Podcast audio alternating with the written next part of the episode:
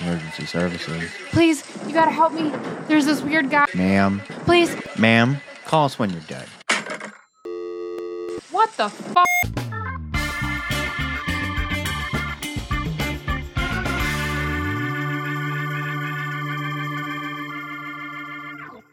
Welcome back, callers, to another episode of Call Us When You're Dead. I'm Keith. And I'm Ryan. And on today's episode, we are going to be covering the co ed killer, Or, as some of you may know him, the Michigan Murders. the Michigan murderer. Yeah, this is our last episode of Murder on Campus. Woo, wrapping up another season. I know, I can't believe we're finally here. And then, with it being spook season, we are finally getting into The Devil Made Me Do It. yeah, season four, Devil Made Me Do It. Yep, which was going to entail, you guys, 10 cases that are where somebody claimed I was demonically possessed or I heard the voice of the devil be able, and, and they committed a crime off of it. Yeah, definitely looking forward to doing some of those cases. Like, I know some of the big ones, but Mhm. those, those little ones that we like to do. Right, right. And there will be cases where sometimes a crime was committed because they thought the other person was possessed and death entailed. Right. It'll be it'll be exciting. Looking definitely looking forward to season four. I am too, especially because we are in that, you know, we're in that time of the year where it's the leaves are changing, the ghosts are roaming, and the demons may actually be out. so, are you going to ask me anything new? Well, what's new with you? Well, remember, uh, boy, last season, I believe, I, we gave updates on our, our listenership and how we were like in the top 20 percentile of true crime podcasts. Yes. Well, I didn't tell you this yet, Uh oh. but I got an email today Okay. that said in some countries, we are in the top 175 top true crime podcasts. Wow. Isn't that amazing? That is awesome. And that definitely could not have been done without our callers. Yeah, so thank you guys so much for being callers. We we really are starting to take off more and more and we're we're going to be starting some campaigns here in the near future for like outreach stuff of like getting our names out there more, which really is more possible with you guys, you know, giving those 5 stars and just sharing with your friends, but we ourselves are going to be doing a little bit more. So you might actually start seeing more like Facebook ads from us or things like that so more people know who we are. Yeah. But with that being said, let's do those shout outs. Yes, I love me some shout outs. So we have Tammy N Angela H. and Mark S. Thank you guys for being our listeners. Now, we normally don't do this at the very top of an episode, but due to the nature of the crimes that we are going to be discussing this time, viewer discretion is very much advised. Okay, so now all of that is out of the way. Ryan, can you get us started on the co-ed killer? Because I grew up knowing about this person. Definitely, definitely. And, and we certainly do have a thrilling case for you today. I don't know if we would call it thrilling. I mean, it's terrifying. It is terrifying, but that's thrilling to me. Yeah. I mean, it, it scared. It was enough for you yesterday that you wanted to take a break from it, and that's not you. Right. Ever. I mean, Yeah, it, there, there's a lot of disturbing stuff in this case. yeah. I think the only other case that you ever had a problem with was Rodney Alcala in season one, the ending, when you looked at the photos of that, and the same thing happened with this one. Yeah, So I'm noticing a theme. It seems like every other year. so is not every other year, every other season seems to be like an issue. Are we going to be good for next season, and then the one after that's going to be pretty pretty horrible? so so next season will be good. Okay, yeah, maybe. I don't know. Oh, that might be worse. the devil made me do it. Those are probably going to be bad. More than likely, yeah. But we are actually going to be covering two different universities Eastern Michigan University and the University of Michigan. And I've been on the campus of at least one of them. Oh, nice. Mhm. And it seems fitting considering we are Michiganders ourselves. We are. Plus, Keith's grandma, who was a U of M student at the time of these killings, was kind enough to give us a little interview on college life during that time. Yeah, so Grandma came up on her birthday, well, a few days before her birthday, and did an interview with us, which is a story that I was told growing up. Well, as I got older, she finally told me about it. Right. She didn't give you nightmares as a child saying, Hey, let me tell you about these murders. Oh, Right. good night. Right, Good night, right. late died. Oh God, that would have been horrible. no, she would have never done that to me. My mom, maybe, not my grandma. My mom would have laughed. she Um, would too. So yeah, I I grew up knowing about uh, the person we're going to be talking about, and I got to interview her for it. She was kind of reluctant, so she did it, and I'm so so happy and so proud of her for doing it. It kind of seemed like a weight off of her a little bit to be able to talk about it. And then over the last few days, she's called me and said, "Well, I should have said this or I should have said that," but we're very very happy with what she said and how she said it. Right. I definitely agree with that. I, I listened to the interview beforehand because the interview was pre recorded, and I'm very happy with how it turned out. And Grandma should be proud. Right. I'm very proud of her. And then, like I said, I used to go to the university. I, I didn't go to the University of Michigan, but I used to go to the campus all the time and walk around. And, you know, because there's clubs up there. So I used to go there on Friday nights. And this is, so I know a lot of the places that they're talking about, or I've seen the areas that we are going to be talking about. Ooh, I'm, I got, that has to add the little, It does add a little bit of a creepy factor to it. yeah. you know, and even so, when I would go up there after I was told the story, I used to always have like that bit of a fear factor, I guess, of, oh my God, I know what happened here. For sure, for sure. All right, so before we dive into the case, let's get those fun facts out of the way since we've been doing it the whole season so far, Yeah, I've really actually enjoyed the fun facts. right? And since we have two different universities, we're gonna do two sets of them. Oh, okay. Yeah. I mean, why not? Right, so let's begin with Eastern Michigan University. We are familiar with squirrels being everywhere by us, like the one that knocks on my goddamn door. Exactly. He's like, give me that food. Yeah, he's an asshole. We may have even talked about them on the show before about how they get into our bird feeder. At Eastern Michigan, squirrels become famous. In fact, they even have a Twitter account at EMU Squirrel, which is supposedly ran by one of the little critters at Eastern. Well, that's pretty impressive. Can we get one? Can we get a Twitter for like the sugar gliders at Emma Call Us When You're Dead? That would be adorable. Yeah, but then it's gonna be a sad day when they have more friends and followers than us. Oh, I mean, but they are really cute. If you could, oh God, they would be fun.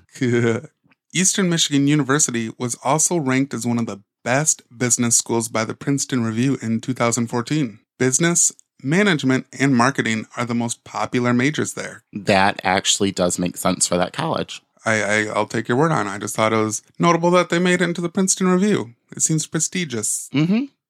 Some notable alumni include actor Jeff Daniels, who starred with Jim Carrey in Dumb and Dumber. That's a funny movie. You know, I can actually hands down tell you I've never seen that one. Oh my! I've never seen either one of them. If, Uh, if we ever get divorced, I'm citing that as a partial clause. don't, you know what? If we get divorced, you don't get to walk away. I told you, till death do we part. Yeah. Well, on my tombstone, just make sure it says Ryan saw Dumb and Dumber. Oh, okay. Uh, and John Harvey Kellogg, who was the director of the Battle Creek Sanatorium, and he contributed to the invention of the cornflake cereal, in which his brother, William, is the founder of the Kellogg Company. I'm sure many Michiganders and many people across the world are familiar with Kellogg cereal. I'm sure they are, but the Kellogg family does not have the best a past. No, they do not, but they do have cornflakes. They do have cornflakes, which isn't that the whole thing of like it would stop you masturbating? I believe that was mentioned somewhere from uh, John Harvey Kellogg. Yeah, yeah. Cornflakes make you not want to masturbate. Is it because you just don't have any saliva afterwards? Yeah, I have no idea.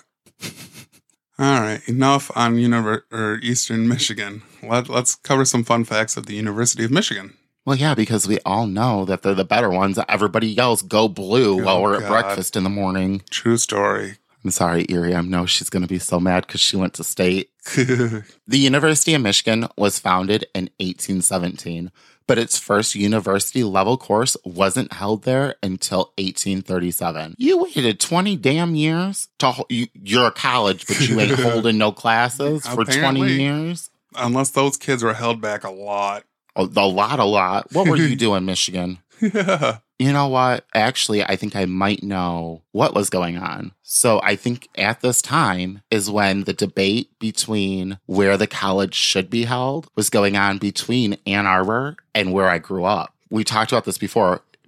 Jackson got the prison, and Ann Arbor ended up getting the college. Oh, okay. Well, that makes sense. And And I- a good possibility. And originally, Jackson was supposed to get the college, and Ann Arbor was supposed to get the prison. And so I think this is the debate that started to happen at that time of who was going to get what. I mean, it makes sense. It took the government to 20 years to figure it out. Right between the cities and the government. I think that, yeah, that does kind of add up. University of Michigan's football stadium, also known as the Big House, is the largest stadium in the United States. In fact, if it was filled to capacity, it would be the seventh largest city in Michigan. And let me tell you, you do not want to be there when there's a game going on. Probably especially during the rivalry.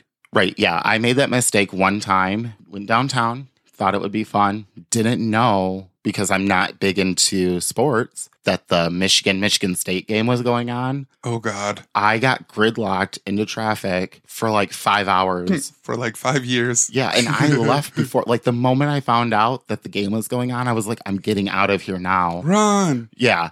And I, we couldn't get out. Five hours in traffic Oh, of just sitting there. And people are so angry the whole time, especially if, because at this point, people know like their team has lost or it's won. I was like, if they start rioting, I'm going to start crying. I, I believe that. The University of Michigan has the most insane notable alumni list. It even has its own Wikipedia page. Some of those alumni include Theodore Kaczynski, aka the Unabomber, you guys, Dr. Jack Kevorkian, who was the assisted suicide doctor, James Earl Jones, who was the voice of Darth Vader, and of course, seven time Super Bowl champion Tom Brady. Now, that is a wide range of alumni. Right. So you have two murderers, you have an actor, and you have a football player. So the sky's the limit. You can go in whatever direction you want. Right. If you Clearly, go to, University of Michigan believes you can be whatever you want to be. just please, callers, don't Maybe go don't there and be like, like two of them. I want to be a serial killer. Don't do that. That's bad. Right. Just a little heads up, we are going to be doing a little bit of a different format this episode. Yet, in the end, you'll still get the facts and the information on this case. However, we are going to be jumping right into the victims themselves and the crime scene. Also, our suspect was implicated in up to 15 different murders. However, we are covering only the first seven as outlined in the Michigan Murderer novel. So brace yourselves because we are dealing with a fucked up piece of shit today. Yeah, he is. With all that being said, let's get this show on the road and hop into our trusty time machine and head to Eastern Michigan University in the summer of 1967. Please keep your hands, arms, and legs inside the time machine at all times. Call us when you're dead cannot be held responsible for any lost limbs. This is where we are going to be meeting our first victim. Her name was Mary Fleszar. She was a 19 year old who majored in accounting at Eastern Michigan University. She was last seen going for a walk on July 9th, 1967. Sadly, her body was found a month later, nude, face down. One forearm and hand were missing. The fingers, on the other hand, were cut off as well. Both feet had been removed from above the ankle. Along with the savage butchery of her body, there was also approximately 30 stab wounds to her chest. Detectives noticed that the body had actually been moved at least three different times. However, they couldn't be certain if it was the killer or an animal making the move. What the detectives could tell was Mary was killed somewhere else and it placed there. So, yeah, we're just definitely getting right into that. Yeah, okay. So I, I want to make sure that I read this correctly and we're going to reiterate it. She has her forearm is gone on one side and fingers are missing on the other, correct? And she has been stabbed. Correct. And when they find her, she is face down. Correct. Okay. And with the, I guess I'm, I'm assuming because of the blood um, Pooling. or the lack of blood pooling is what made them Realize that she's been moved. correct. Right. Yeah. uh, especially because when there's been stab wounds, things like that, and the blood pools, it leaves like the bruising. And so if she had been moved at all, it would show like on her chest, Uh, because it talked about she'd been stabbed in the chest. It's going to show that the bruising is different on her chest itself. For sure, for sure. And another thing, the the 30 stab wounds to the chest themselves, Right. that definitely does indicate, I feel, crime of passion because I would think a crime of passion. an, a knife attack alone is so intimate. Right. But one to the face is even more intimate. You have to at least know that person. Right, right. Almost a year later to the day, July 5th, 1968, another body was found. This is believed to be the second victim. She was 20 year old Joan Schell. She was found on the side of an Ann Arbor road by some construction workers. The terrible awful was done to her. She was then stabbed 25 times. Her throat had also been slashed, and her miniskirt was tied around her neck. Another disturbing detail about this victim was the body's condition. Joan had been dead for several days, yet her lower body was in preserved condition compared to her waist up, which was in, in advanced states of decomp. Once again, with the lack of blood at the scene under the body, it is highly suggested that Joan was killed elsewhere and then moved to that location. Okay, I have to ask you this. Yeah, Do you think there's a bit of necrophilia going on? I honestly believe that there is. Or do you think that I, I'm, I'm going to pose two questions. One, do you think there was necrophilia? Or two, do you think maybe she was left, her upper part was left somewhere that was more of like a, I, I don't want to say dry climate because that sounds weird, but uh, where she would be more exposed to sunlight, I guess is a better way to put it. yeah, And the lower half was kept somewhere where it was darker to slow decomp. I guess that's my question that I'm posing yeah. to you. Uh, I honestly believe there is more than likely necro going on. But yeah, at the same time, it's kind of strange to wrap my head around how the the lower body wasn't so preserved and the upper body was in advanced states of decomp. It's not like you can just prop a body up against the wall and have a nasty tan line because it's still in the overall environment Right. they they made it seem like it was like night and day differences with the one was like saran wrapped and put in a freezer and the other was thrown in a sauna So, because I know who the murderer is, I think this just proves even more that this person did it yeah because they would have the knowledge on how to preserve a body. yeah yeah uh, very good point The third victim was Jane Mixer. She was 23 year old freshman law student at the University of Michigan. She was supposedly meeting up with a guy to get a ride home on March 20th, 1968. However, she was found the next day in a cemetery. Jane was shot twice in the head with a 22 caliber gun. Again, it was clear that she was killed somewhere else and then placed in the cemetery. Stockings were twisted around her neck. What was different and a standout at Jane's death compared to the first two was the fact that she was still clothed. i feel another standout is that she was shot Yeah, compared to our first two victims so far that were stabbed right. And typically, when you have something that's as brutal as what has happened to the first two, you're not going to change that. right so i felt this one was a little little standout and uh, different hmm And what did you find out? Well, in 2005, I believe, it turned out with the advancement of DNA technology that Jane Mixer was not one of the Michigan murderer's actual victims. Right. But due to the crimes going on in, in the short amount of time, it was easier to say she was part of it. Right. And then in, what was it, 2017, they finally caught the person. No, it was uh, 2000, the 2005 or the 2007. Oh, okay. They they did finally catch the actual person, but we are adding Jane Mixer to this list because had these other two crimes not happened, this person would not have been able to commit this crime in the fashion that he did, trying to almost be a copycat killer to the Michigan murderer. Correct. And so it's only fair to keep her as part of the Michigan murders. Our fourth victim was not a university student, but is still a victim of this piece of shit and deserves a voice just like all the others. Yep.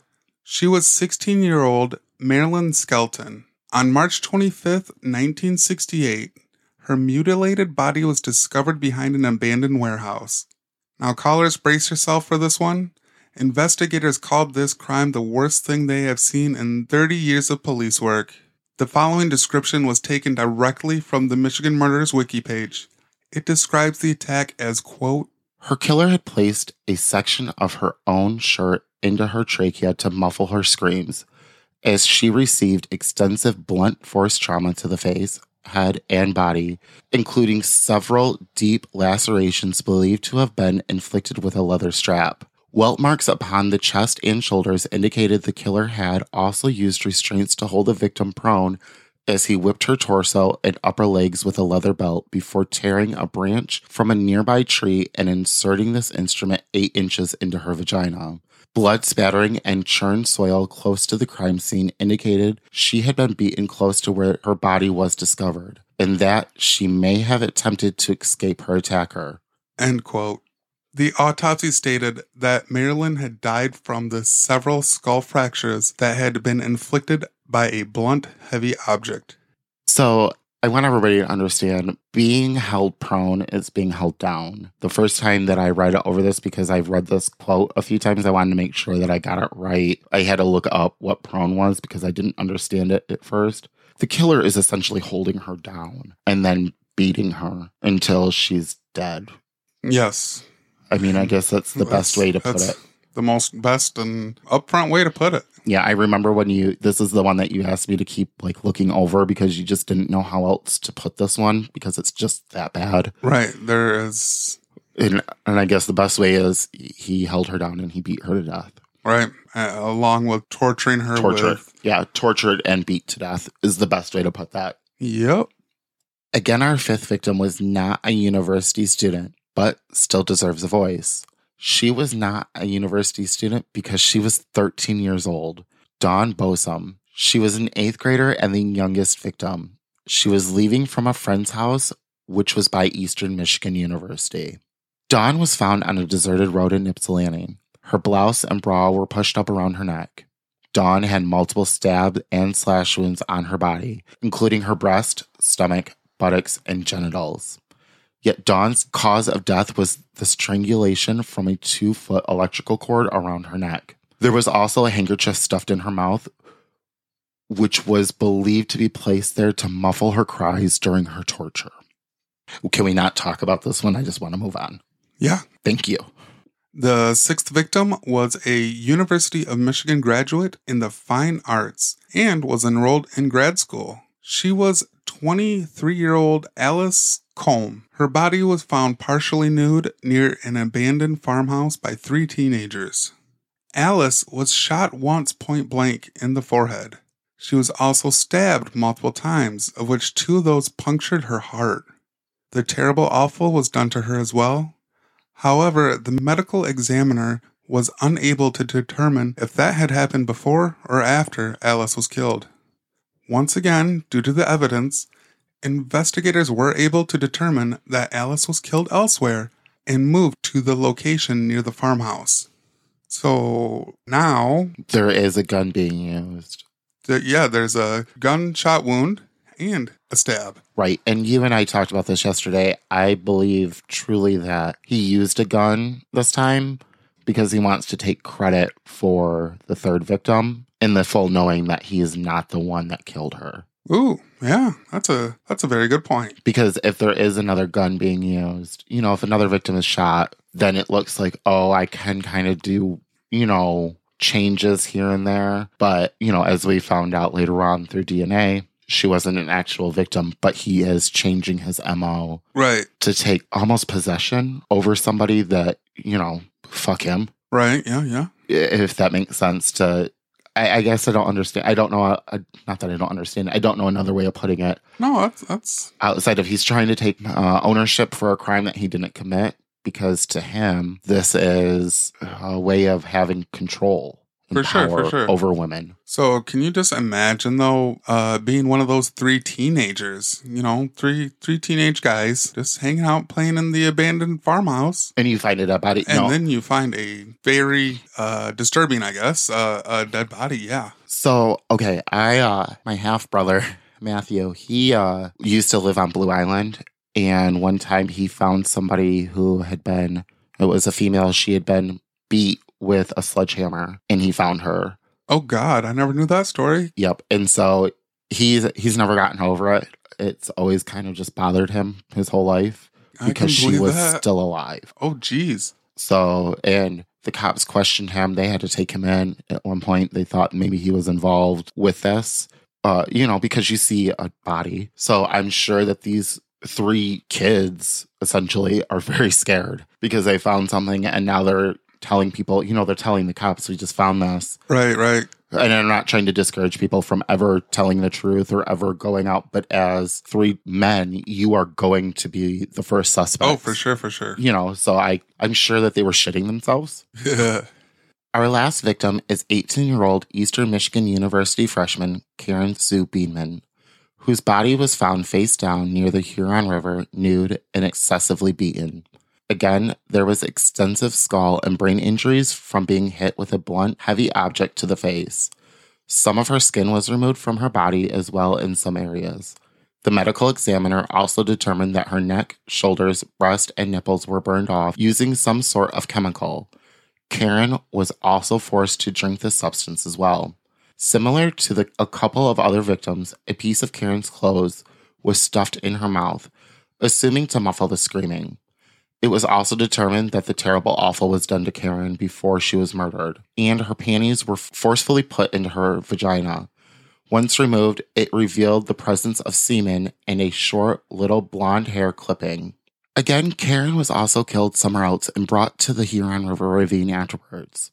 We know that there was a lot of graphic words and imagery, but we wanted to give you the facts of the, what this monster did. With that being said, and as we mentioned earlier, I was able to get a little interview with my grandmother, who was at the University of Michigan as a student at the time. She lived life on campus where female students were showing up dead and brutalized around Eastern Michigan and the University of Michigan. So let's take a listen. So, we are now here with my grandma, who I am going to be asking some questions to because she actually lived on the campus of Michigan University at the time. And we are going to talk about some of her experiences, what she went through, how she felt at that time. So, Grandma, can you tell me what year did you start going to the University of Michigan? It was the fall of 1967. What was your were you, were you going there to like major anything? Was there anything like what was your reason, I guess, for going to the University of Michigan? Um, well, I actually had um, a scholarship to go there. And um, didn't realize at the time that I was one of the few fortunate ones to be accepted. I just thought anybody could be accepted. Um, but I was in the pre med program. Okay. And you later on in your life, as I think we've talked about here on the podcast, you would go work for the hospital, but in their computer lab. Right, right.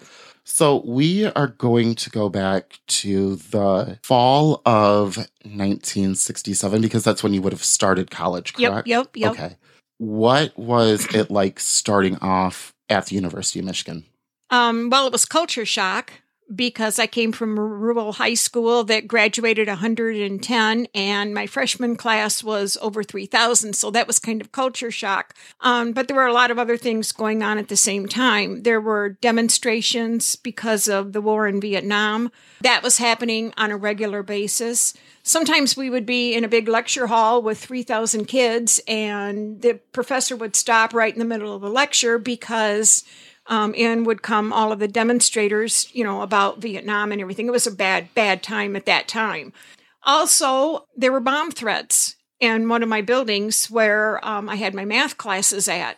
And uh, at least once a week, but sometimes three times a week, there would be a bomb threat, and we would have to walk down three flights of stairs, all in an orderly but quick fashion to get out. It was just terrifying. So you would say that there was just general at that time chaos. chaos and, and frightening things. And then on top of it, uh, we were all told in my dorm that uh, there had been some kids that had been killed right down at the bottom of the hill from where my dorm was. You went out my dorm and across the street, and now there's a parking lot. But before there was no parking lot there, it was just a big field and it would go down to the Huron River.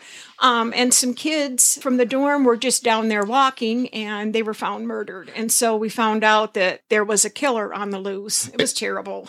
And what was the name of the dorm that you had? You know, I don't even remember the name of the dorm. I'd have to go back and research. At that time, there was only one dorm on campus that was co-ed. That was not my dorm. That was the dorm next to me. So in my in my dorm, it was all girls. Okay. So you may not I, I know that you don't always listen to each case that we do because because you and I just kind of talk about it.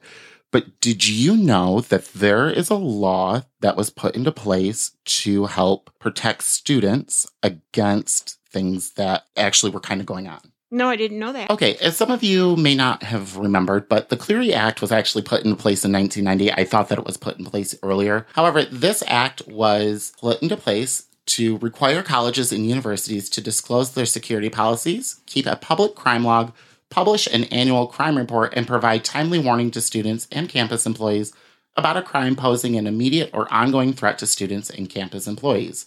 The law also ensures basic rights for victims of campus sexual assault and requires the U.S. Department of Education to collect and disseminate campus crime statistics. Do you feel, Grandma, after hearing that, do you feel like that had that act that was put into place in 1990, mm-hmm. had it been put into place during your time on campus, do you feel like that would have helped helped relieve any bit of stress or worry that you had while you were there? I don't know that it would have helped with the worry or the stress, but it would have helped for the fact of everyone knowing that the university would have had a policy that they would have tried to put in place.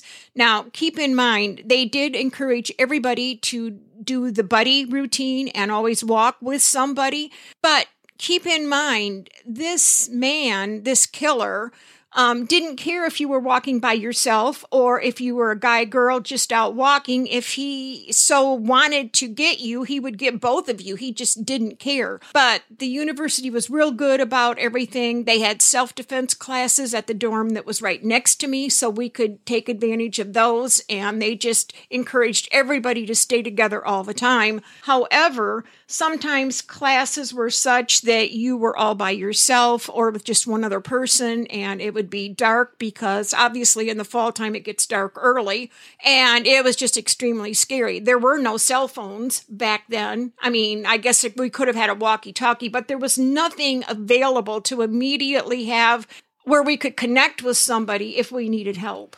So I know now they have like phones on the campground, like on the campus ground, where if you pick it up and you will get connected with like campus security.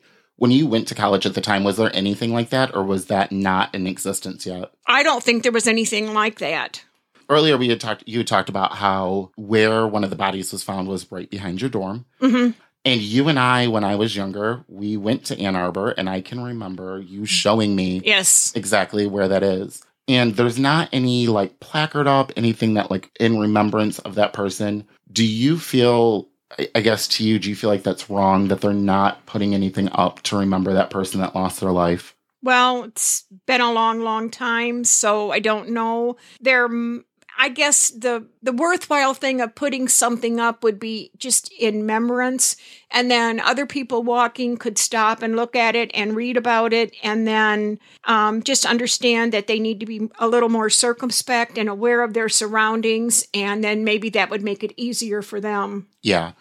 When you found out who this person was, and oh, oh, we'll just we'll just say it, he was douchebag John Norman Collins. That's who he was. Never would have, never would have thought that he was the Washtenaw County Sheriff's nephew. Never would have, never in a million years would have thought that. That was my gonna. That was Yeah, gonna be my question. Were you Sh- shocked, as to oh, absolutely, absolutely. Yep. When have you seen photos of him when he was younger? Mm-mm, no, I haven't. And I know there's a book out, but I on purpose have not read it because I This was has been there. traumatic for you. Yeah, I, I mean- it yes, I I don't I was there when it was going on. Now, I didn't come in contact with him, but it didn't change the fear factor. Did you know any of the victims that No. happened to pass away? Nope, I didn't. So while you were there, do you remember like what people were saying just kind of on campus at the time? What was there like a rumor mill going around? Was there just people being like, I think it might be this person? Were were the other girls in your dorm just talking about like how scared they were? Or did everybody just kind of try to live as normal of a life as possible while being on campus? Um life was not normal. It it was not normal. Everyone was scared. Um there was no specific rumor mill about well i think it's this guy or that guy. And keep in mind with a serial killer it's not oh he's not going to look like what you think. He's going to be the average guy that makes you feel comfortable that looks like he would be a friend and that you could walk with him and whatever. Right. So everybody was terrified because nobody knew who it might have been and there was no resolution Right. While you were on campus, did you ever personally carry a weapon with you? We were told we could carry a knife, but I did not. I You did didn't not. have one. Got but ya. we were told we could carry a knife. Did you did you have like a personal person like in your dorm that you remember that like you and her were always like buddies together and like you guys stayed together? Or Mm. did you just kind of just anybody and everybody just kind of picked and choose because of classes? Because of classes, everybody everybody was on a different program Right. and so everybody had a different way of going off. You just had to pick somebody that was going in the same direction and stay with that little group. Right, because not everybody I just guess I want to make sure this is clarified that not everybody that lived in the same dorm, they were not all in the same program. Like just because you were in the same dorm Right. doesn't mean Right. you were in the same program. You could be doing different programs. Right, right. But all live in the same dorm. Right. And Okay. and so, you know, there's a lot of prerequisites to get into the medical program and one of those obviously being um, mathematics is we would all head down to a building it was called the Frieze building and that's where our math classes were, but it was like 3 or 4 blocks away from the central campus and so everybody just kind of huddled in a group and all rushed down there at the same time only to get there and get in your class and find out there was another bomb threat and you had to leave and there was this killer and you didn't know if you should go back to the dorm or what you should do. So it was it was just chaos. with with that chaos that was ensuing do you feel like that made it easier for him to be able to commit these crimes Oh, absolutely, because there were so many other diversions. Yes. Yes, it made it really easy. you just talked about how he was the sheriff's nephew do you think that also helped him commit these crimes because he was giving getting insight into what was going on and like where because even though his uncle may not have been wanting to tell him anything he may have just overheard Right, something or right. You know and we're not putting blame on his uncle because No. i don't think his uncle knew i don't No, no blame you at all. And keep in mind, there's another university over there too that's Eastern Michigan, and so you had two Right. universities within a few miles of one another, and so he could go back and forth between right and he he does attack people at eastern yes, just yep, so you yep, know. yep. I did, Um, and I did know that. I want to say thank you for doing this. I, I told you that we wouldn't do a very long one, and I'm not going to keep it much longer because I know this is very hard for you to kind of reminisce about and re-talk about. But I wanted our callers to hear your story and just how life was on campus and your opinion on it because that truly does matter. You you are a victim in your own way, even though you weren't ever personally attacked by him, he did victimize you. He victimized everybody that was on that campus. Right. And we always, always, always here want everybody's voice to be heard if you're a victim and you just you are a survivor but you were a victim at the time Right. And if I could take away with just one thing that I've learned is not to walk in fear and not to have your life be directed by fear, but to always be aware and alert. Um, if you're inside someplace, always check around and just be aware of where there's an exit if you need one. If you're outside, just be aware of where there's another path or an exit if you need to get there. Yeah that is always always always a good point is to always have a plan b is always a good thing to have you can always have a plan a which is i'm going to go in and act very normal plan b is well what if i need to run and it's always good to have that plan b so thank you again so much for interviewing with me and your birthday's coming up in a few days so happy birthday now and Thank you, sweetie. Love you. You love you. We will get back now, guys, to the show with me and Ryan, but that is the interview with me and my grandma on her take of being on campus at the University of Michigan while the Michigan murders were happening. Thank you. All right, callers. Now that we finally got the name out there of this garbage person, and in case you missed it, he is 22 year old Eastern Michigan University student John Norman Collins. Before Bundy, before John Wayne Gacy, before Berkowitz, before Dahmer, and even before Gary Ridgway, there was this animal, John Norman Collins, I would call him the boogeyman boogeyman of the 90s, of the night. No, of the this- 1900s, Yeah. 1900s. Yeah. uh this name you you can't say it in my like family without like around my grandma without it causing like almost the hairs on the back of her neck to up. Cringe, cringeworthy. yeah because he is her boogeyman in a way even as me and her did the interview together and i said his name you could kind of see her like tense a little and i think it's because she just doesn't hear that name a lot but she knows who he is For sure, for sure. you know, and that I don't want to say that he's been like a shadow that's loomed in our family, but he has because he, my, you know, my grandma was never attacked by him, Thankfully. thankfully, but he did victimize her and everybody else just out of fear. Yeah. And I, I think he enjoyed every bit of that. You know, the, the physical damages and scarring is just as bad as the emotional. Right. And so, with that being said, Ryan, how was he caught? Well, as as we heard from the interview, Collins' uncle, David Leake, was a sergeant or sheriff of the state police at the time. He and his family was on a vacation and had his nephew house sit and to feed their dog, you know, and watch over their property.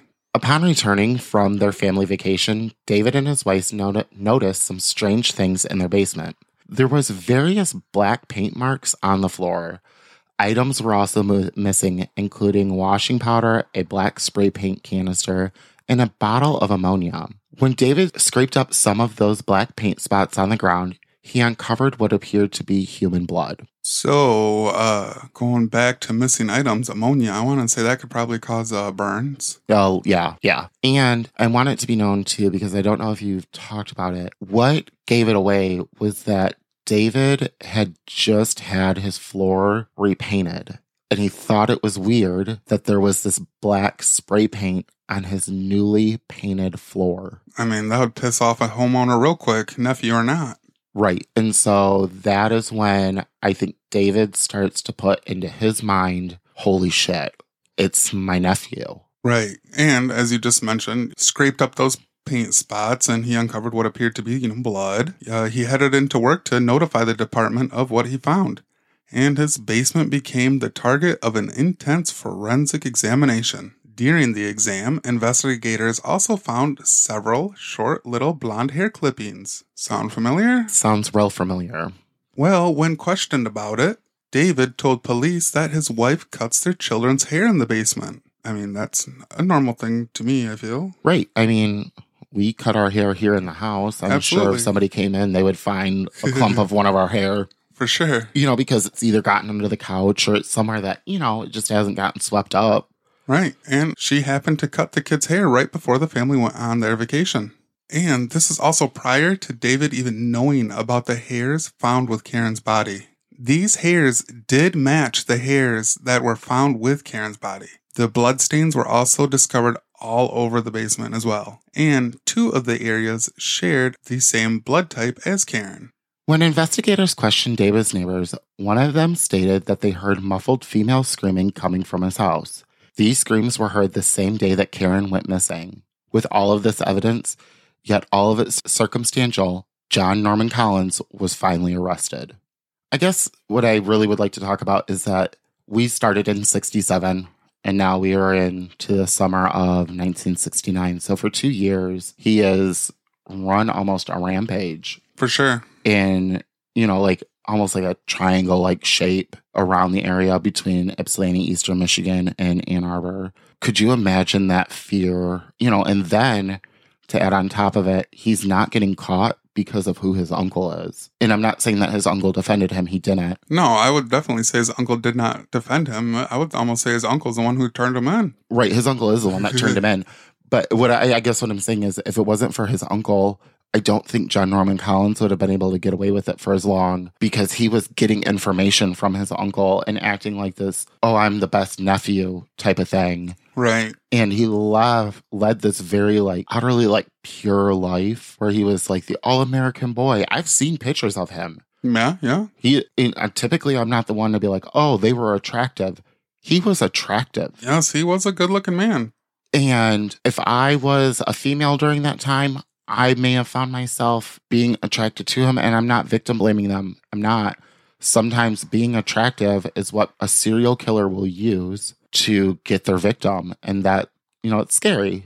Yeah. So callers, please Just be stop stop being sexy. so pretty. Yeah. Start uglifying yourself so we know. Well, no, I mean, Oh, some of yeah. them have been real, real ugly too. But I'm just saying, Uh, sometimes, callers, stop having faces. Right? Just put your face upon my face. No.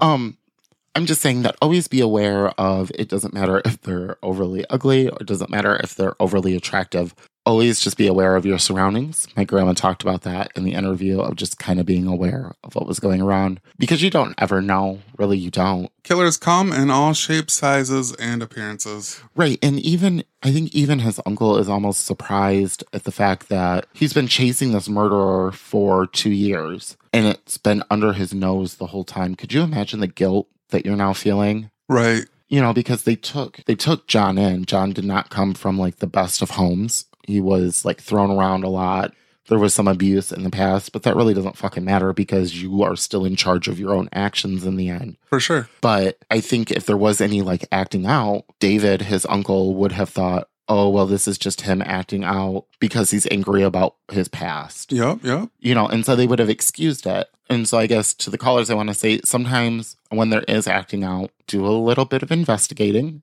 Even if you just think it's acting out to be acting out, try to find what's underlying and what's really going on. And sometimes it's nothing. And then other times it's a serial killer who has a body count of 15. Right. You know, I understand that we only covered the seven of them, but those were the ones that they could directly link to him. And the other ones were not as easily directly linked to him. They just I mean, believe, yeah. You know, they believe that he did. And then I understand that one of them was not his victim, but at the time it was directly linked to him until later DNA testing was done. Right. All right, Ryan, why don't you get us into the trial? So we covered seven victims, and earlier we said that he was possibly connected to an additional eight murders. However, Collins is only being tried for one of them, Karen Sue Beinemans. Now I know you're expecting me to say that he went with the insanity plea or took a deal, and I don't have that for you today. Collins took this one head on and went to court. On August 19, 1970, he was found guilty of first degree murder and was sentenced to life. He has filed several appeals and various motions and has since been up for parole a few times. Thankfully, all were denied. He doesn't deserve parole. No, he does not. The other victims are strongly believed to be victims of Collins as well due to the modus operandi or the MO.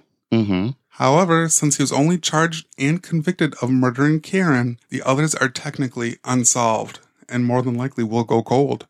Yeah, I mean, I don't understand why he would even be up for parole. Why would you give that to him after a first degree murder? Because you know, like, dude, your evidence is all there. It's all over. Like, I don't understand how you think that, oh, I didn't do this because I know that he is still claiming, I'm innocent. You're not innocent. Uh, yeah, I, I I agree, but you know, when prisoners get sentenced to that quote unquote life term, normally means they're up for parole after a 20 year sentence, and most times they get denied. Right. However, before we wrap up, we also want to note that Collins is also linked to another murder in California as well, supposedly with even stronger evidence than what landed him in prison in the first place. Considering there is no statute of limitations on murder, if he does manage to get paroled, California will be waiting. You go get him, California. Right. I wonder if California is like waiting at that phone. They're just waiting for Michigan to call. Yeah, and being like, so we let him out. And California being like, so before you let him walk out the door, how about you put him into a van and then you bring him over here because we need to have a little chit chat about the murder that he committed over here. yeah, so I guess in the early 1970s, after he, wa- he was convicted and in jail, California was trying to extradite him to them to, to trial him for this other murder. But his attorney was a crafty little motherfucker and somehow managed to keep getting pushed off, pushed off. And California's like, all right, we're not wasting no more resources on this because it takes time and money to, to do all this paperwork and bullshit. They're like, you know what? Fuck it. There's no statute. We'll, We'll wait. We'll, we'll wait. We got we ain't got nothing but time, buddy. We'll wait. California ain't going nowhere. Right. And California, I want to say, has the death penalty. So if he does get paroled, he's looking at death over there. Can, can you imagine doing so many years and then being paroled? Just just to know that you're you're not really paroled. You're going to you- go get a death penalty somewhere else. You're gonna go get a death penalty somewhere else. Listen, of all of the people that deserve it, this motherfucker definitely does. True story. But in in the bright side, I guess, he was put in jail in 1970 and he was up for parole after 20 years, which would be 1990. And we are in 2022. And I don't know how many paroles he gets from 1990 to 2022, but considering they're all denied, I bet you he's staying there. Oh, I'm sure he will stay there for the rest of his life, and he deserves to stay there for the rest of his life. Absolutely. So there you guys have it. These are the Michigan murders Season finale. season finale. This was this is a lot. I, I feel like I say that a lot at every season finale, but this one, uh, Well, if you say it every time at the season finale, that's a lot. That means we did our damn job. right. I, I think it's because this has such a personal connection to my family and been something that I've known about since I, like I said earlier, I've known about this since I was young. And it's always been one of those things that we know about it, but we just don't really talk about it. You know, every family has its secrets, and I, I wouldn't call this a secret, but it's definitely not like one of those, hey, let's talk about that time. It, it's not like it's a John Norman Collins secret. Right. You know, I'm sure that his family, you know, I'm sure his aunt and uncle are like, yeah, we're never talking about him ever. Once he's gone, he's gone. I have some questions for you though. Do you think that he committed the other eight crimes, or do you think that they were just similar in the way that they have like a strong connection, but there wasn't enough there? Uh, so during my research, a lot of like the eyewitness reports always stated that the uh, female would be getting into a vehicle where there was multiple guys, and the driver was normally identified as Collins. Got you. Do you think he worked alone, or do you think that he had a group of people that he was working with? I think he had a group, and especially for the one that's uh, related to the California, he went to California with a friend. Got ya. So you think there may be somebody that's walking free? I think there's a couple people walking free, and and uh, this guy's taking the rep for them all. Well, thank you for adding into that nightmare fuel for me. That there's people walking free. I guess my thing is, is like you would think that even after he took the rap, that that killing would have continued. Then, Right. That that's you know that's on the flip side of it because ever since uh, he was arrested, the these killings had stopped. But at the same time, to re-flip it over, those those mystery partners could have been like, "Oh shit, we'll get caught if we keep doing it. he finally got caught. Do we really want to push our luck?" right. I mean, So that's a bunch of back forth. I could see it either way, but just because there is just a few tweaks in the the mo on these murders right. makes me think that it's not necessarily all the exact same person doing it. Right. And I am happy that they went back and they used DNA evidence to solve the actual murder of victim three. For sure. You know, because we do know now that she was not one of Collins's actual victims. However, she was victimized because Collins was going around murdering people and it made it very easy for somebody else to do the same thing. Right. And those other ones, like I, I said earlier, are technically considered unsolved. Right.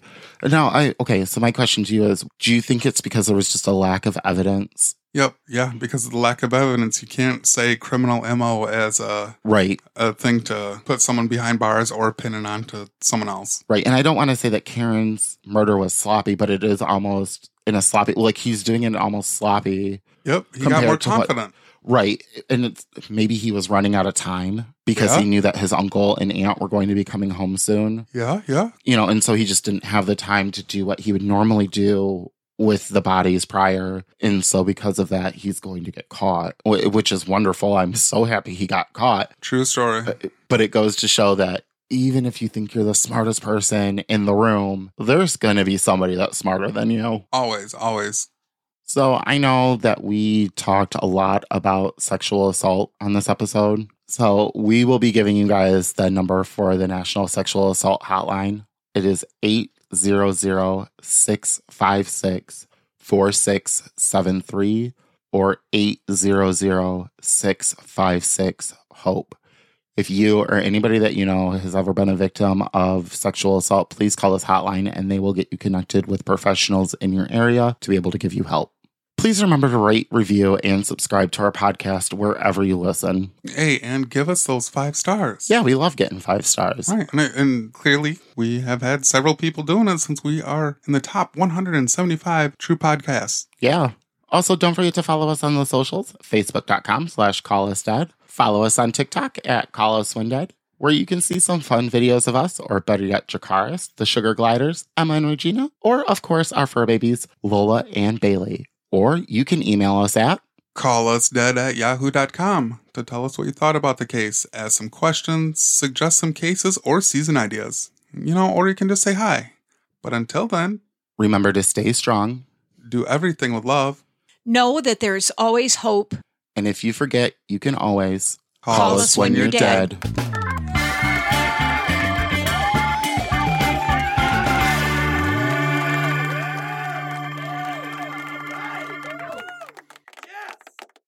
Was kind enough was kind enough to give us a litter. A litter. Yep. You got a litter? Oh, it needs a fucking blooper reel, so there I you go, litter. Yep. It definitely needs a blooper reel after this. we are, oh my gosh, I just screwed that up. There Yep. That's a blooper. There you go. Okay. Was shot twice in the day with a caliber believed to be that that my grandma had. You know, what you you guys will hear. I guess is the best way to put this.